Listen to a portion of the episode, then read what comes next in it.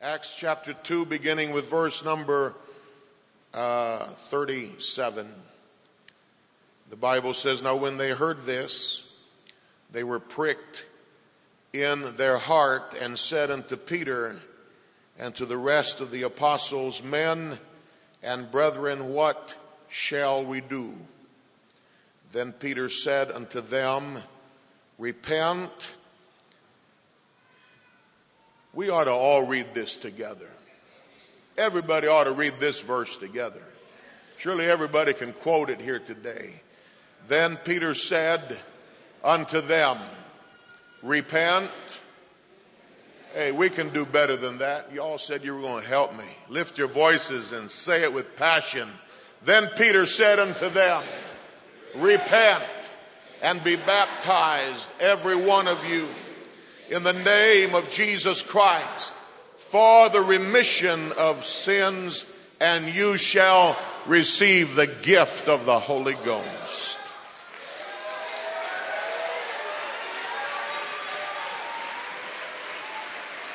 For the promise was unto you, is unto you, and to your children, and to all that are in Little Rock, afar off, even as many as the Lord our God shall call. And with many other words that he testify and exhort, saying, Save yourselves from this untoward generation. Then they that gladly received his word, I'm glad there's still some folks that gladly receive his word, the word, were baptized. And the same day there were added unto them about 3,000 souls. And they continued steadfastly in the apostles' doctrine and fellowship and in breaking of bread and in prayers and fear came upon every soul, and many wonders and signs were done by the apostles. And all that believed were together and had all things common, and sold their possessions and goods, and parted them to all men, as every man had need. And they, continuing daily with one accord in the temple, and breaking bread from house to house, that eat their meat with gladness and singleness of heart, praising God and having favor with all the people. And the Lord added to the church daily such as should be saved. Praise God. And here's what I'm going to talk to you about today. It's very, very simple, I told you, but I'm going to preach to you on this subject. Let's just be apostolic. Let's just be apostolic. Put your Bibles down and put your hands together. Give the Lord another round of applause here today and shout unto the Lord with a voice of triumph.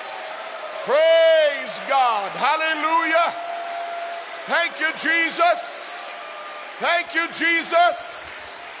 Praise God. Hallelujah, hallelujah, hallelujah. Thank you, Lord. Thank you, Lord. God bless you. You may be seated.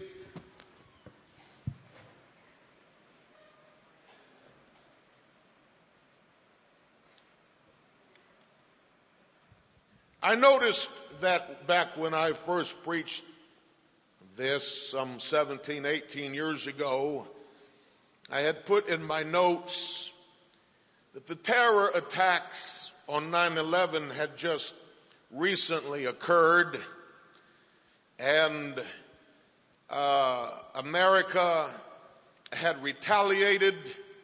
War in Afghanistan was taking place. The world was in shock and turmoil, and uh, major corporations also were failing because there was an economic duress that was happening across the country. The future of a lot of people was uncertain. And now you fast forward all these years and things aren't a whole lot better.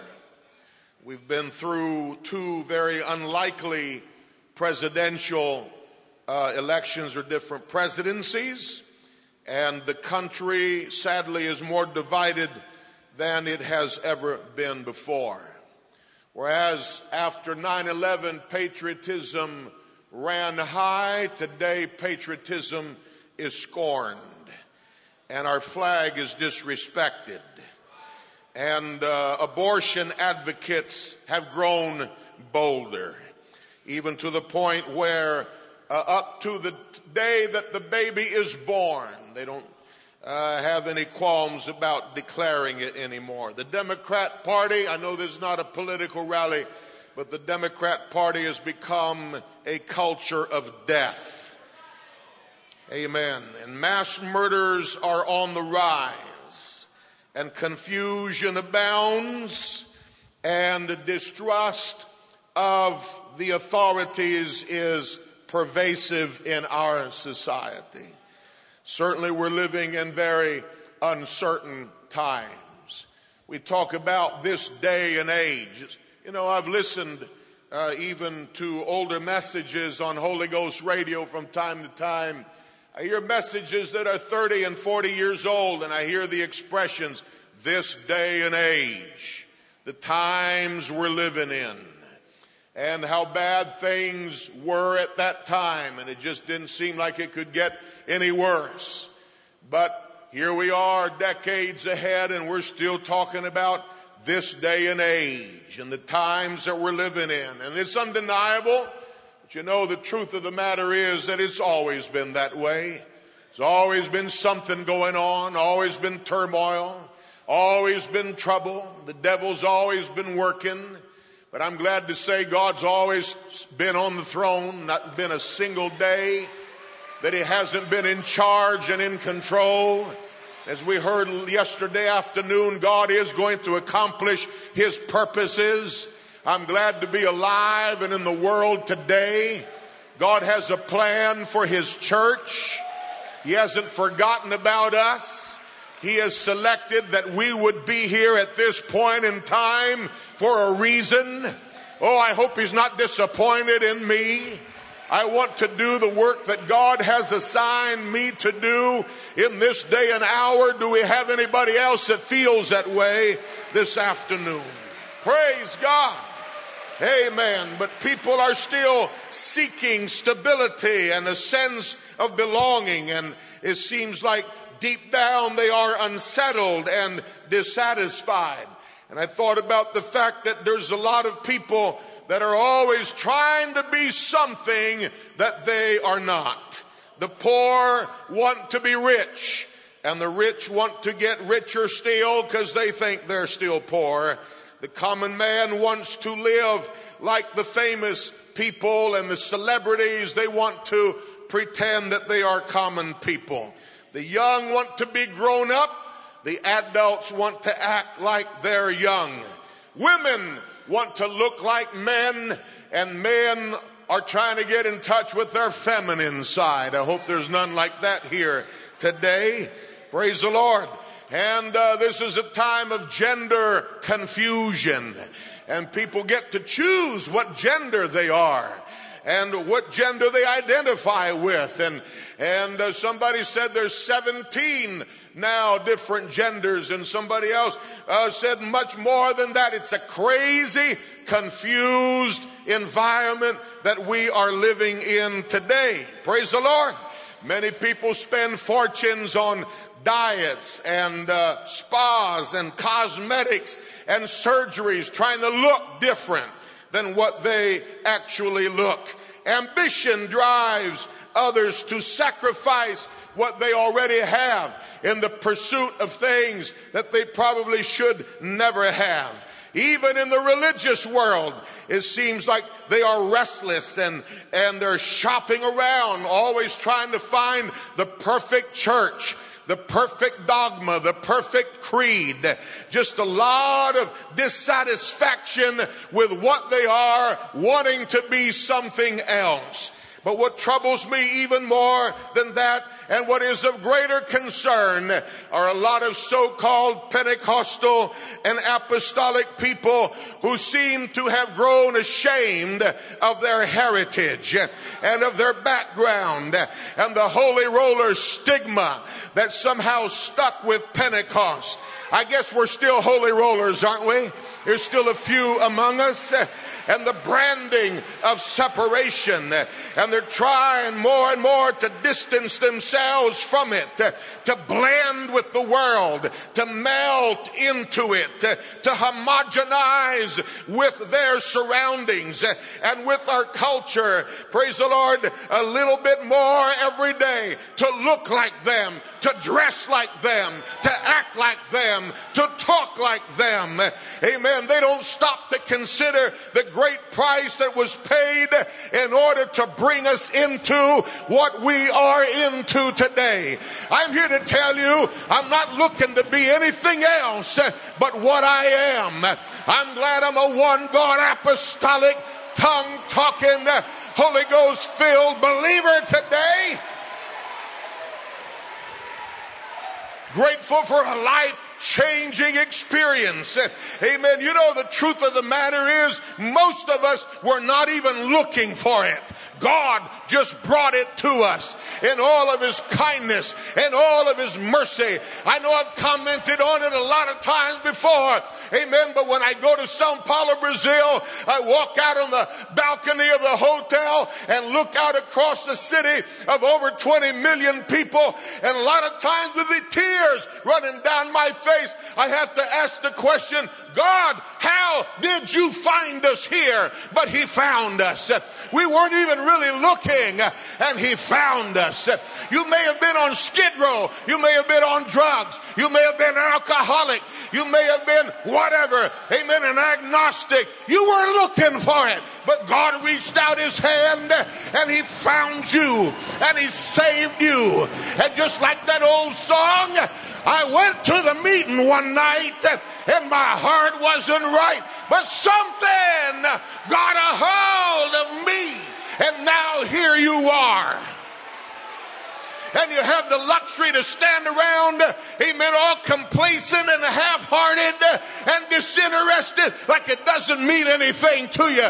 But I'd like to believe there's a group of people in this room today that are happy and thankful and proud to be apostolic.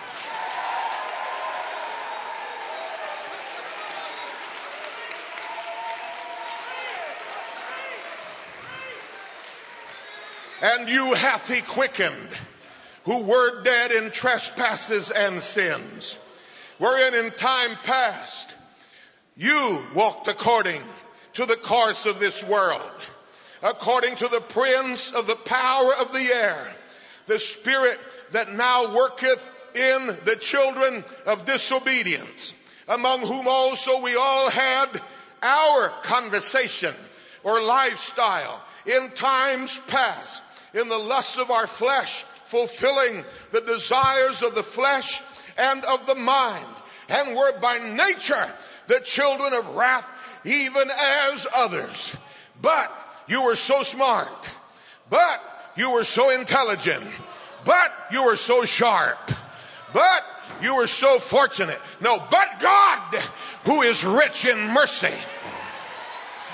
but God, who is rich in mercy, for his great love wherewith he loved us, even when we were dead in sins, hath quickened us together with Christ. By grace are ye saved, and hath raised us up together and made us sit together in heavenly places in Christ Jesus. Where else do you want to be that's better than that?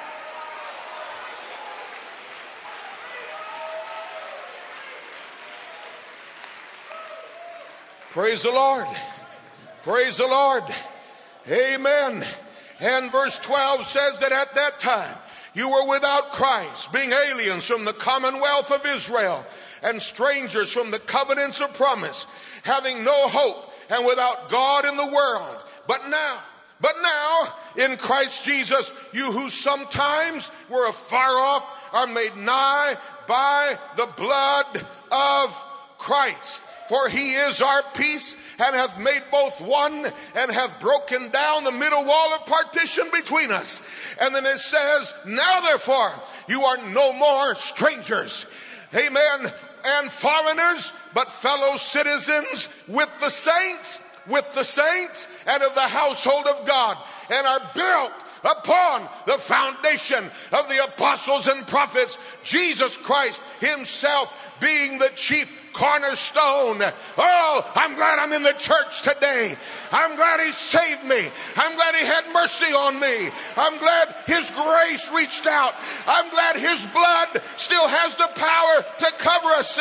Amen. And the Bible says in First John chapter 3 and verse 1 Behold, what manner of love the Father hath bestowed upon us that we should be called the sons of God. Therefore, the world knoweth us not because it knew him not. We don't fit in with any other group anywhere. We are unique. Amen. We are a class all to ourselves. We are apostolic.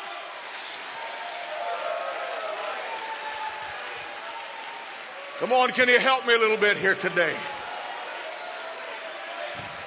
A select body of believers not a denomination, not an organization, not a sect, not a special interest group, not a political party or clique.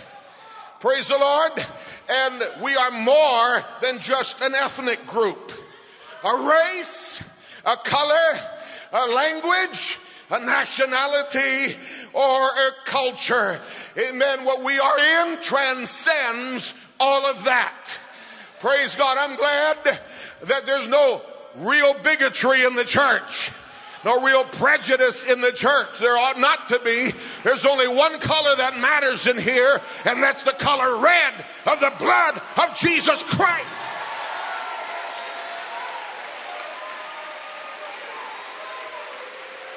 We are a people, amen, that share a common experience. Everybody here, amen, can sing the song. I've already been to the water. I've already been baptized. I've already been converted and I feel, I feel all right. I told you it's going to be simple, but I'm preaching to folks that aren't even here.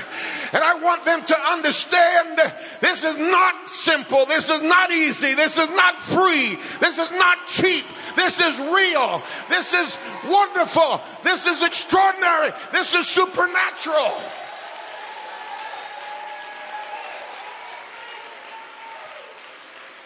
Hallelujah, hallelujah, hallelujah. Praise God, praise God. Amen. I was I was preaching a camp in California a few weeks ago, and I was remembering, amen, when my sons received the Holy Ghost. And I received the Holy Ghost when I was seven years old in an all-night prayer meeting in Sao Paulo, Brazil at 2.30 in the morning. We had all-night prayer meetings every month back in those days. And yes, I slept through many of them, but I wasn't sleeping that night. I received the Holy Ghost at 2:30 in the morning, speaking in other tongues. And I was baptized in a metal tank outside in the yard. Amen. I didn't understand everything there was to know about it back then. Oh, but I'm so glad I've had it all these years. It has kept me all these years. And so my son Gabriel, that's here, amen, when he turned seven, he decided if dad got the Holy Ghost when he was seven, he needed the Holy Ghost when he was seven. And my dad was still a missionary at that time. I hadn't been pastoring in Louisiana long. And my dad came through, and so he was with us on a Sunday morning. And after morning service, amen, uh, Gabriel uh, told him that he needed to speak to him in private. And so he and my dad went into a back room and they shut the door. I was not invited. They shut the door and they had a conversation back there about the baptism of the Holy Ghost. And after a little bit, he came out and uh, he didn't even glance in our direction. He went and found himself uh, a box of Kleenex, and then he went and locked himself in my office. And then we heard, we heard the most passionate and sincere praying and crying coming from in there. Seven years old. Amen. And, and uh, we wanted to go in there, but my dad said, no, leave him. Leave him. He's got to, he's got to get it for himself. Amen. He didn't get it right then, but that night uh, at the close of the service, he came to the front and God filled him with the Holy Ghost at seven years old and I baptized him. Amen. And he's now 36 or 37 and it's kept him all these years. And now he has a son, Jonathan, that just uh, uh, not even a year ago also received the baptism of the Holy Ghost.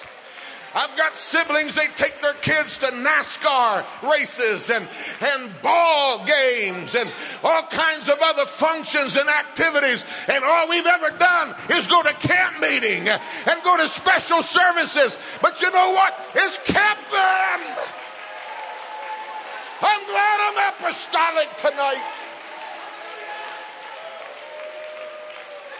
So, a few years later, when my middle son turned seven, Gabriel started riding him pretty hard. He said, Dad got it when he was seven. I got it when I was seven. It's high time you get the Holy Ghost.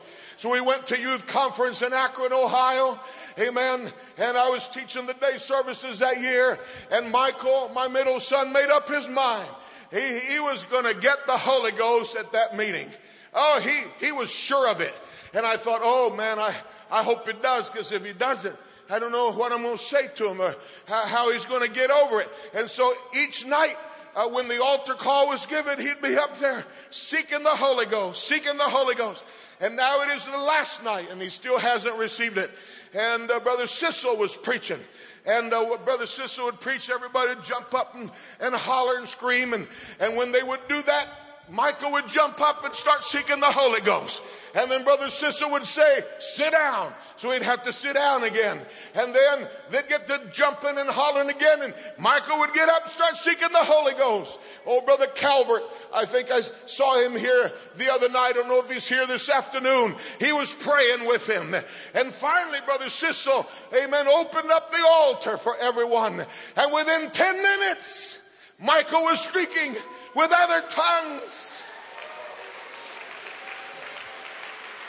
And we had to get up early the next morning and go to the airport.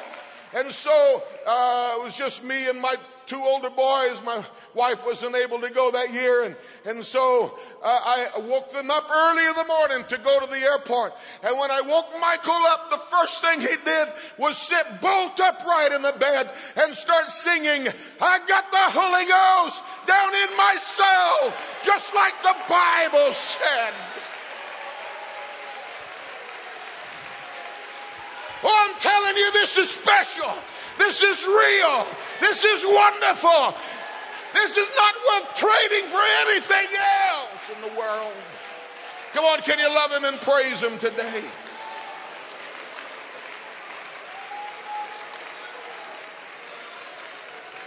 You are a chosen generation, a royal priesthood, a holy nation, a peculiar people, that you should show forth the praises of him that called you out of darkness into his marvelous light. I just want to go on record here this afternoon, as primitive as this is, and say one more time I'm proud to be apostolic. I'm proud to be a part of the most beautiful people in the world. I want you to know this afternoon I am not having an identity crisis. I'm not confused. I'm not uncertain and I'm not disoriented. It is high time that we know who we are and what we are. We are the people of Almighty God.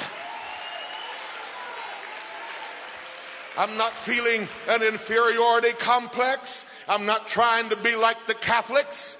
I'm not trying to be like the Presbyterians. I'm not trying to be like the Methodists. And I'm not trying to be like the Baptists. And I'm certainly not trying to be like the Charismatics. We're not in competition with any one of them. Amen. We do not need to, amen, uh, somehow blend or, or, or conform to them to receive their approval and their validation. I don't care what they think about us. The only thing that matters is what he thinks about us. We don't get our sense of worth from them.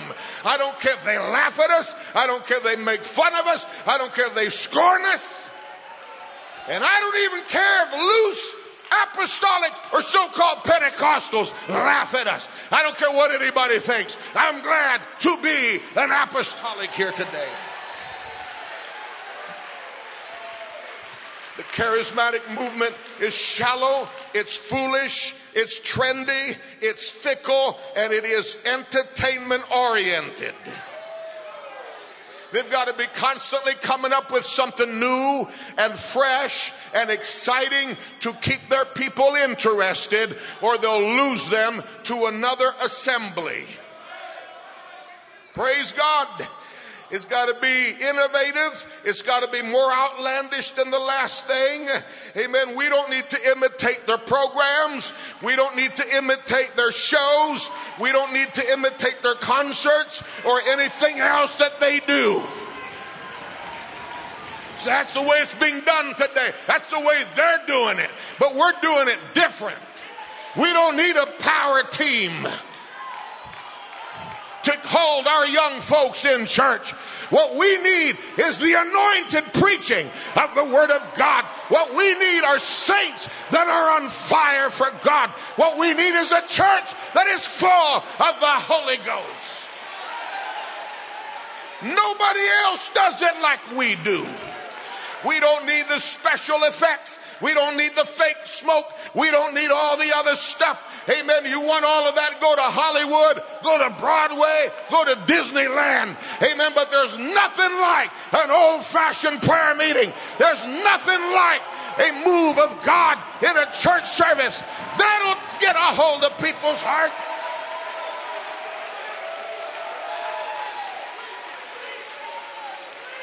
We start down that road, there's no end to it.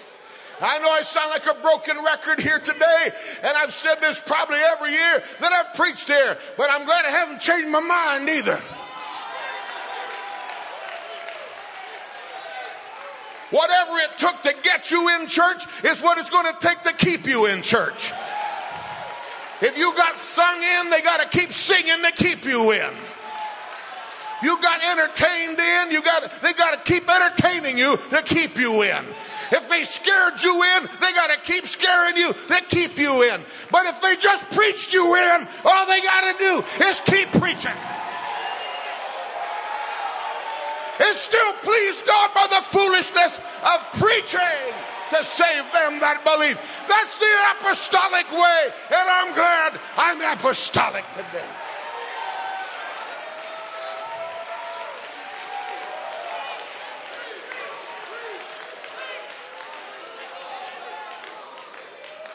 There never has been a day that we couldn't compete, if you will, with all of their fanfare and programs. Because they do all of that because they don't have the anointing.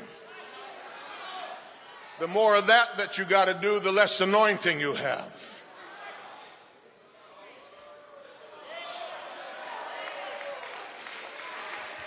The more anointing you have, the less of that you need. There's nothing like coming to church, and even before you sing the first song, the Holy Ghost falls during the pre service prayer. Nothing happening, nobody doing vocal calisthenics. Nobody trying to pull rabbits out of hats. It's just an old fashioned move of God. That's the apostolic way. Y'all hearing me here today? Where's the folks that are standing in for the young people? The young people need to know the world will never be as good as what they have it in here. Never. Away with these churches that are doing away with Sunday night service so they can go to the ball games.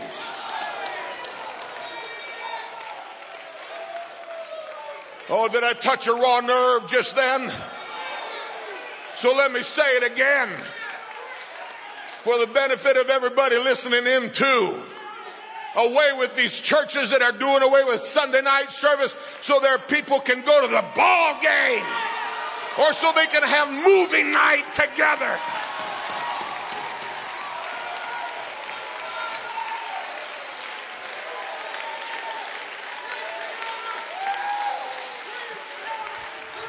They profess that they know God, but in works they deny Him.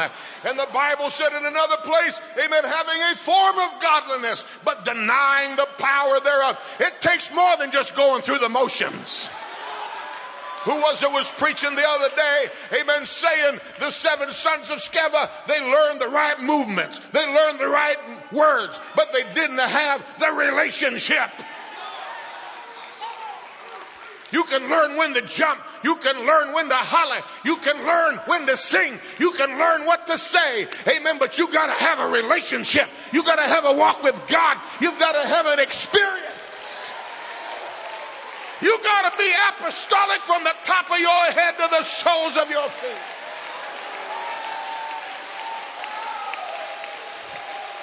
Oh, they laugh about us, and even other Pentecostals laugh about us. Amen. Because we're not, we're not progressive enough. Not trying to be progressive. What we have is real, it's original, it is authentic, it is documented, it is rare, it is precious. There's nothing else like it on the face of this earth. Come on, somebody worship the Lord here today.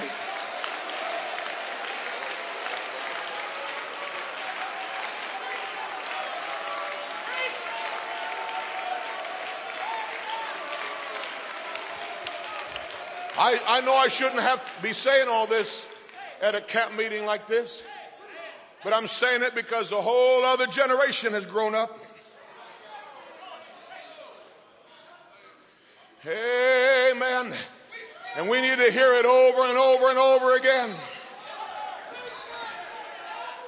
We need to be apostolic in doctrine.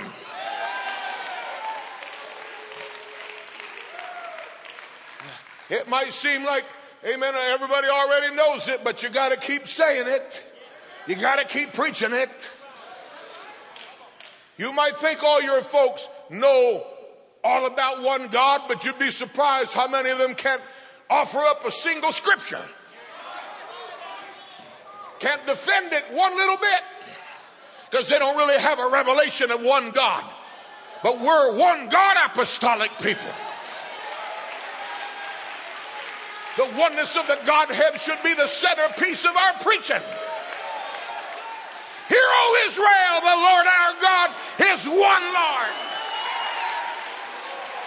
One Lord, one faith, one baptism, one God and Father of all, who is above all and through all and in you all.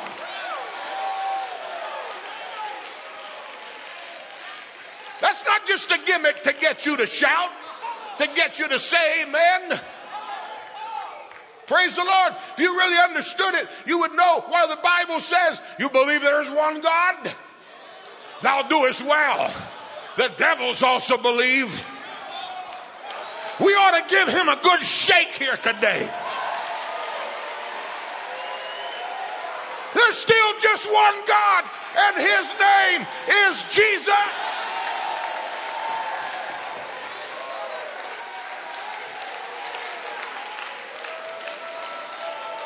We're the only people that get excited about the Godhead. I just can't see the Trinitarians getting excited about what they believe of the Godhead. When they talk about three gods or three persons in the Godhead, I can't see any of them jumping up and hollering amen or running the aisles. But when we say there's one God, there's something electric, there's something supernatural, there's something powerful that moves through the congregation. Nobody gets excited about it like we do.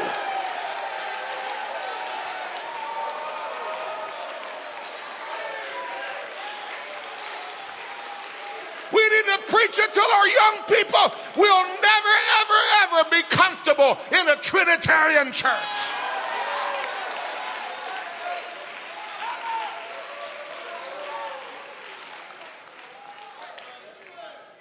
Praise the Lord. Praise the Lord. I was preaching several years ago in California, another meeting, and, and uh, the, the folks got to singing. Amen. Uh, about the Godhead. And uh, they started singing, uh, oh, how does that first verse go? The mighty God is Jesus, the Prince of Peace is He the everlasting Father, the King eternally, the wonderful in wisdom, by whom all things were made. The fullness of the Godhead in Jesus is displayed. And everybody was just singing all real nice and dutifully. When suddenly I saw movement out of the corner of my eye, and here comes a young man dancing. And his feet are touching down like about every 15 feet or so. He is really galloping. And then I noticed the teardrop tattoos going down the side of his face and the other symbols of having been a member of a gang. And there he was, bunch of apostolic people just singing, It's all in him, it's all in, and here he comes. It's all in him. The fullness of the Godhead is all in him. Come on, we ought to shout to the Lord here again today.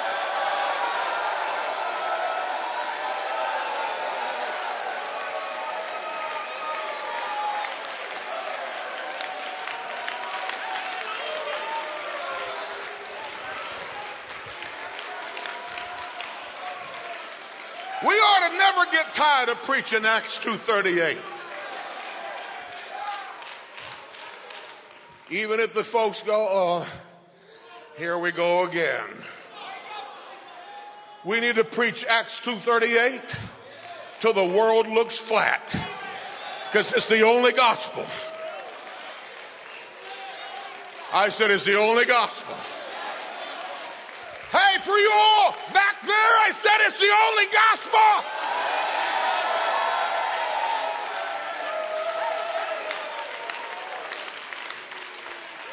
I've told folks, if you want me to be involved in an event, expect to hear Acts 2:38. If it's a wedding, I'm going to work Acts 2:38 in. If it's a baby dedication, I'm going to work Acts 2:38 in. If it's a funeral, I'm going to work Acts 2:38 in. If it's a graduation, Acts 2:38. Somebody said, "Well, a lot of those folks didn't really come to hear the preaching, they just came to celebrate the event. Oh, really? Too bad, so sad.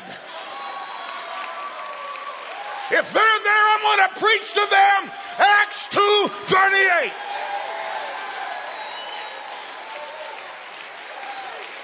They get mad, they'll just have to get glad.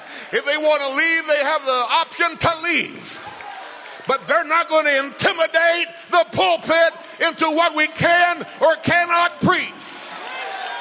It's still Acts 2:38 or hell. Repent and be baptized, every one of you, for the remission of sins. It didn't just say for the forgiveness of sins for the remission of sins. You can be forgiven and the sins still be on your record. But when they have been remitted, the sins are gone. Everybody needs to hear that.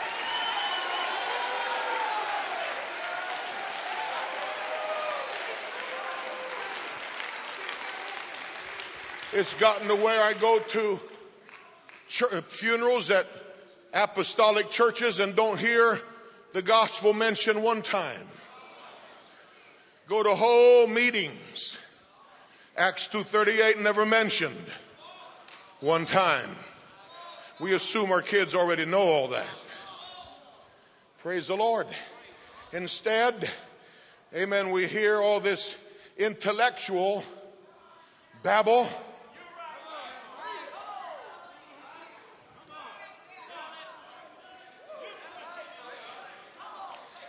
No, I got to be nice. I'm sorry. I'm not home. We're trying to be so trendy and so sophisticated. We want to impress one another. We read this book and we read that book, and this gospel is more powerful than any of that other stuff. More powerful than the tipping point, more powerful than the power of positive thinking, is more powerful than any of the self help books that you can read. There's nothing that can change lives like Acts 238.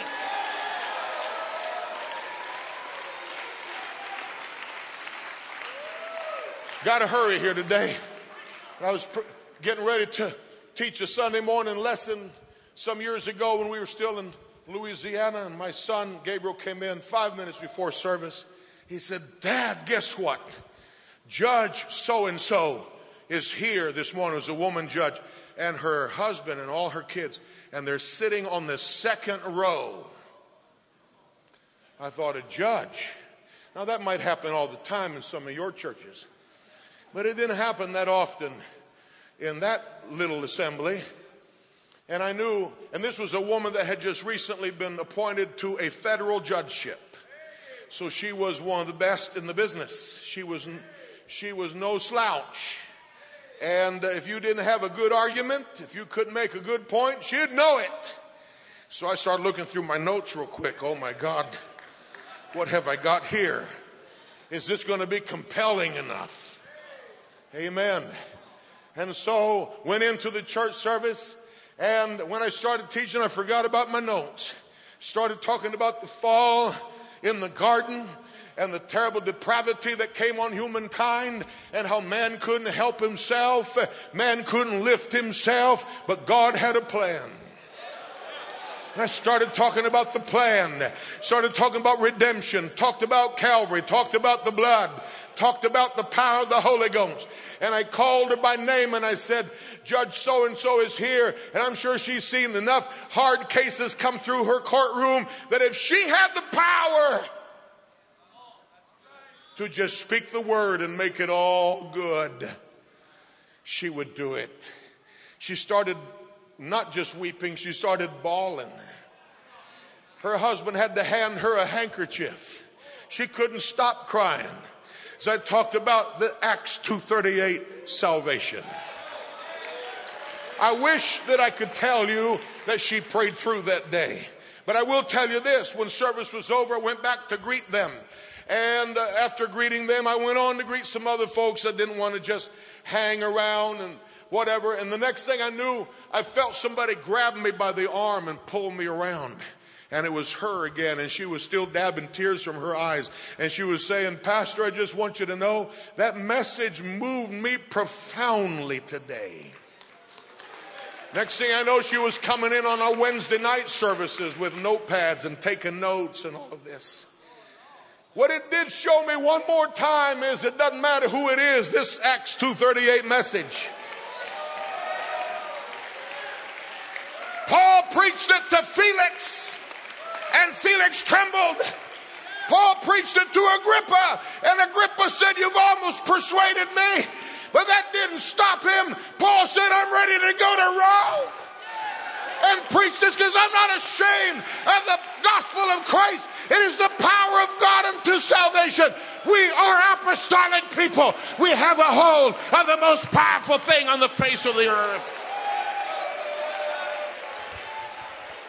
Come on, worship him here a little bit.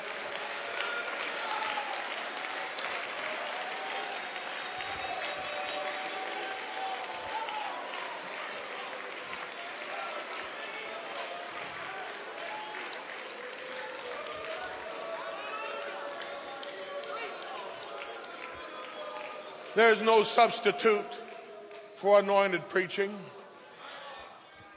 No, no substitute for anointed singing either.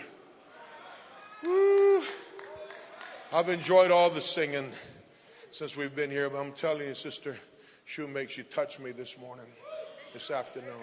No substitute for anointing. Can we just put it that way? No substitute for anointing.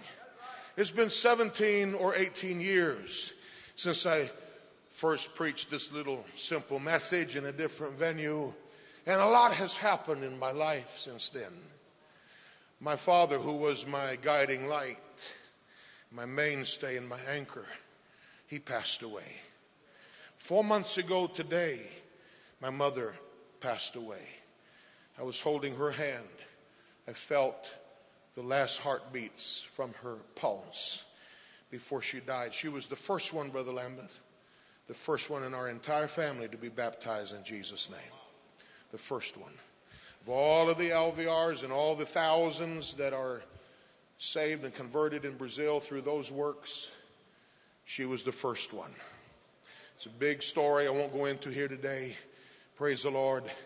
But she passed away four years ago. Some of the darkest trials of my life, some of the most horrible days of my entire life have transpired during these years. But you know, one reason why I just felt so compelled to go this direction today is because of the wonderful feeling that I have to know I have not changed my mind, not one little bit. I've seen some of my friends go a different direction.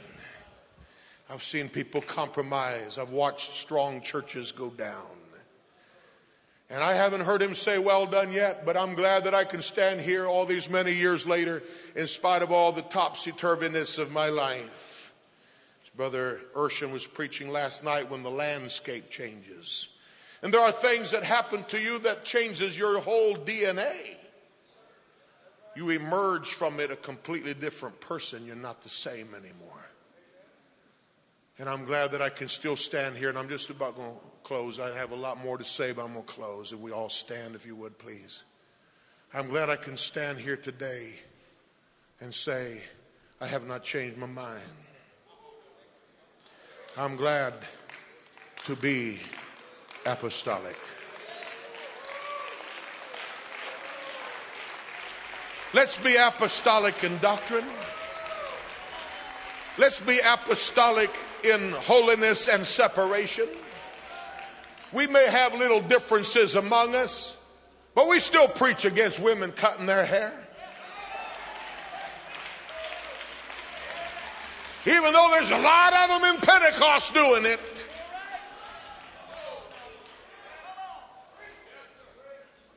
We still preach against jewelry. Makeup.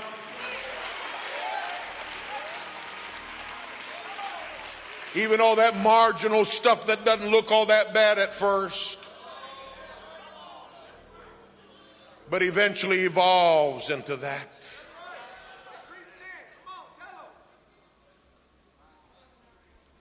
Short dresses, tight clothing, revealing attire, low cut necklines. Some of you pastors may allow short sleeves, I don't know. But I want to know why they just kept getting smaller and smaller and smaller. Little cap sleeves and after a while they're not sleeves at all.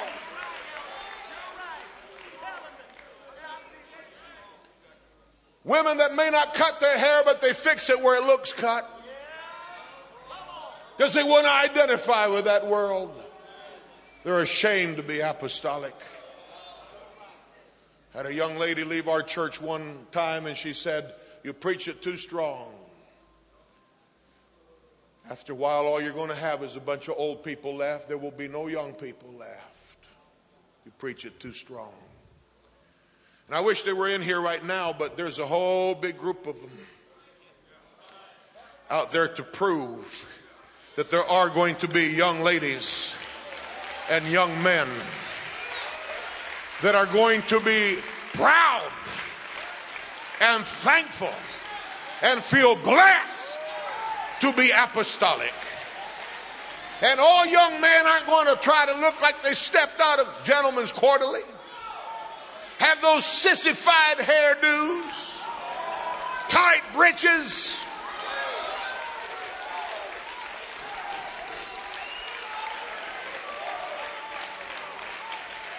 Skinny jeans on heavy set people.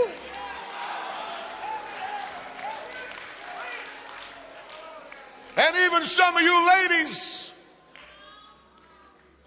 the dress might have been long enough when you first bought it, but you've increased a couple of sizes since then.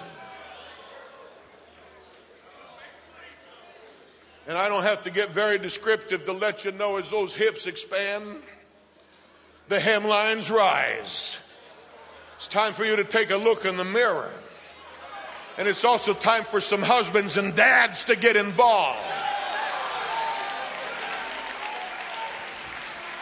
You're the head of your house. In fact, maybe it's good that I just have the older folks here today because I'm going to tell you what a great problem with our society here today uh, nowadays is that parents cannot say no to their children. Children are in control of everything. Do I sound bitter and mad? I'm sorry. I get a little bit tired of having to go through all of the torment of, of security screening at the airport. And they'll take a little old something from you, a little pair of scissors that big. And the terrorists still get on board. But this tall. They sit right behind me. They kick the seat. They scream, they holler, and the moms and dads act totally oblivious. Or you finally get to go out to a nice restaurant, pay big money for a good meal, and some little hellion in the table next to yours. And you can't enjoy a good meal because moms and dads don't know how to say no, don't know how to take care of business. It's not just your pastor's job. How about some of you moms and dads saying, no, you're not going out of the house like looking like that? You're not going to church wearing that.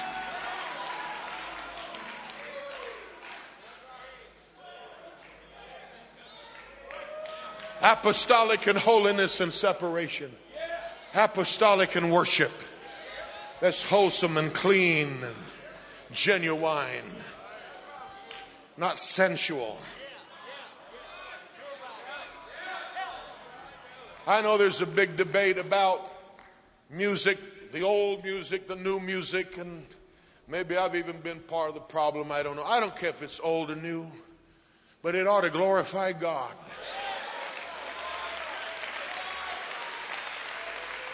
It ought to motivate pure and clean and wholesome worship.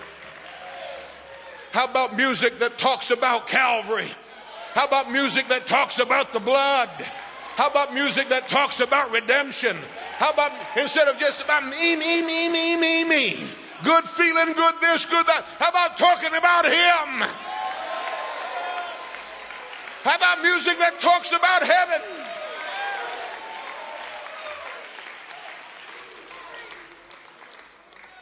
Praise the Lord. Hallelujah, hallelujah. As my mother lay dying, we were playing music for her. She was still conscious and aware. And I noticed a lot of that old music, how much of it spoke about heaven, crossing over and being before the throne and this and that. Amen. And she had fallen, hit her head, had a brain embolism, and so it seemed like her right side was paralyzed. But all of a sudden, the song started playing about the church triumphant. And that right arm that had not moved a bit since that fall, she suddenly raised it and she was doing in, in beat with that music. I'm talking about the church in the book of Revelation. It's built on a rock, it's got a firm foundation. It's been through the flood, and it's been through the fire. And one of these days, this church is moving up higher. We're not staying here forever. Thank God we've got a better destination in mind. And one of these days, whenever you feel it's going to happen, it's going to happen. The church is going to get up and it's going to get out of here. How about everybody that's proud to be an apostolic and will commit to fighting to maintain Pentecost and this apostolic movement the way you have known it so that your children and your grandchildren can grow up in that atmosphere? Could you join these others here at the front for just a few moments at the close of this service? Can you do it quickly? Could you stand in for your kids? Stand in for your young people? Commit yourself, lift your hands, begin to call on Him. Praise God, praise God. Hallelujah, hallelujah, hallelujah. Come on, let's make some noise here today. Let's make some noise here today. Yes, Lord. Yes, Lord. Come on, stand in for your children, stand in for your family. Oh, my God. I know this hasn't been pretty and it hasn't been polished, but I'm glad I'm apostolic today. What's wrong with being apostolic? Hallelujah, hallelujah. Praise God. Pray with somebody close to you. Brother with brother, sister with sister, husband with wife.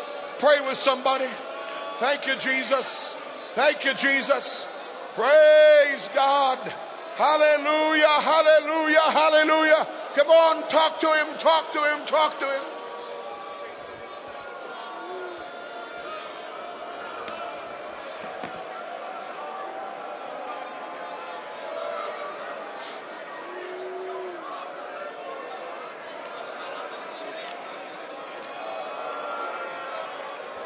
Come on, folks, we can do better. There's a lot of people here, hundreds of people here. Oh, let's make a noise, make a racket. Go ahead, sing, sing, sing, sing. Praise God, praise God, praise God, praise God. Oh, call on the Lord, call on the Lord, call on the Lord. Oh, God, restore a passion in our hearts. Help us to continue steadfastly, steadfastly in the apostles' doctrine. Thank you, Lord. Hallelujah, hallelujah.